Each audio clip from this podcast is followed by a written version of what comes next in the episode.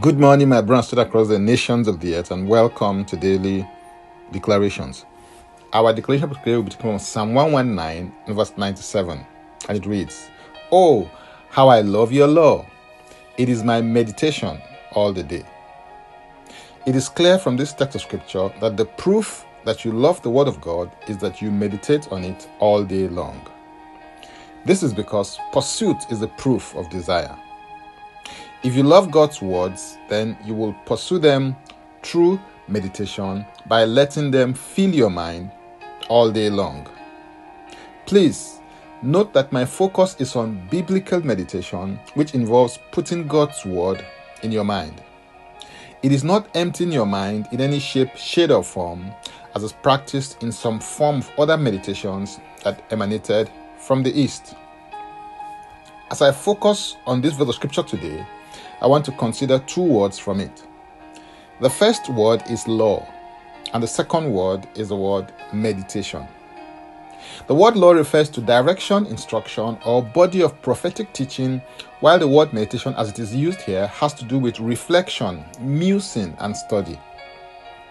A renowned servant of God has defined meditation as the reflection of deep thoughts by musing in the mind with the speaking loudly to oneself. In other words, because you have the capacity to think, you can meditate.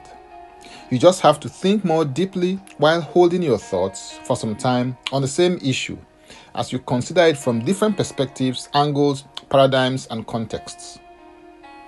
It is important to state that meditation projects your imagination. Your imagination is very important in meditation because your imagination can be compared to a television screen where images can be projected upon from different channels. Meditation is like a projector that shoots the image on the screen, and you are in charge of the projector.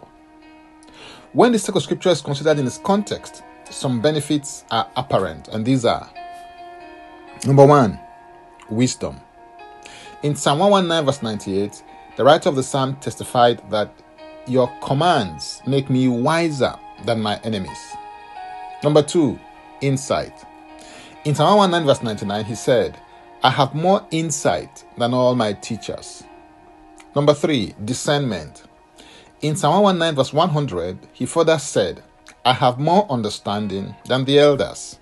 And number four, education.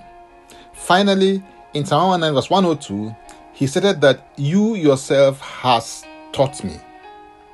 You cannot claim to love the Lord without giving consideration to His Word through meditation, because God and His Word are one. As you demonstrate your love for God through the practice of biblical meditation, the attendant benefits will begin to manifest in your life. Joshua 1 8 declares, This book of the law shall not depart from your mouth, but you shall meditate in it day and night, that you may observe to do according to all that's written in it, for then you will make your way prosperous, and then you will have good success.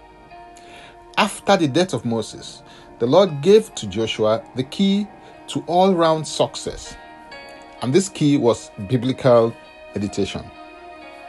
Meditating in the Word of God is what helps you to observe to do the work that the Word requires. And as you do the required work, prosperity and good success are the attendant results in the course of time.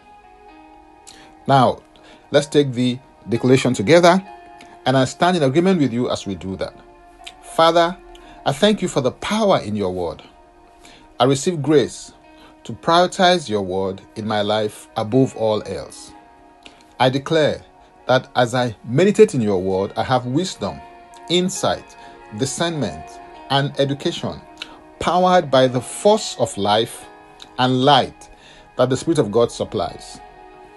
I walk, function, and operate in prosperity and good success in every dimension of my life. In Yeshua's name, Amen.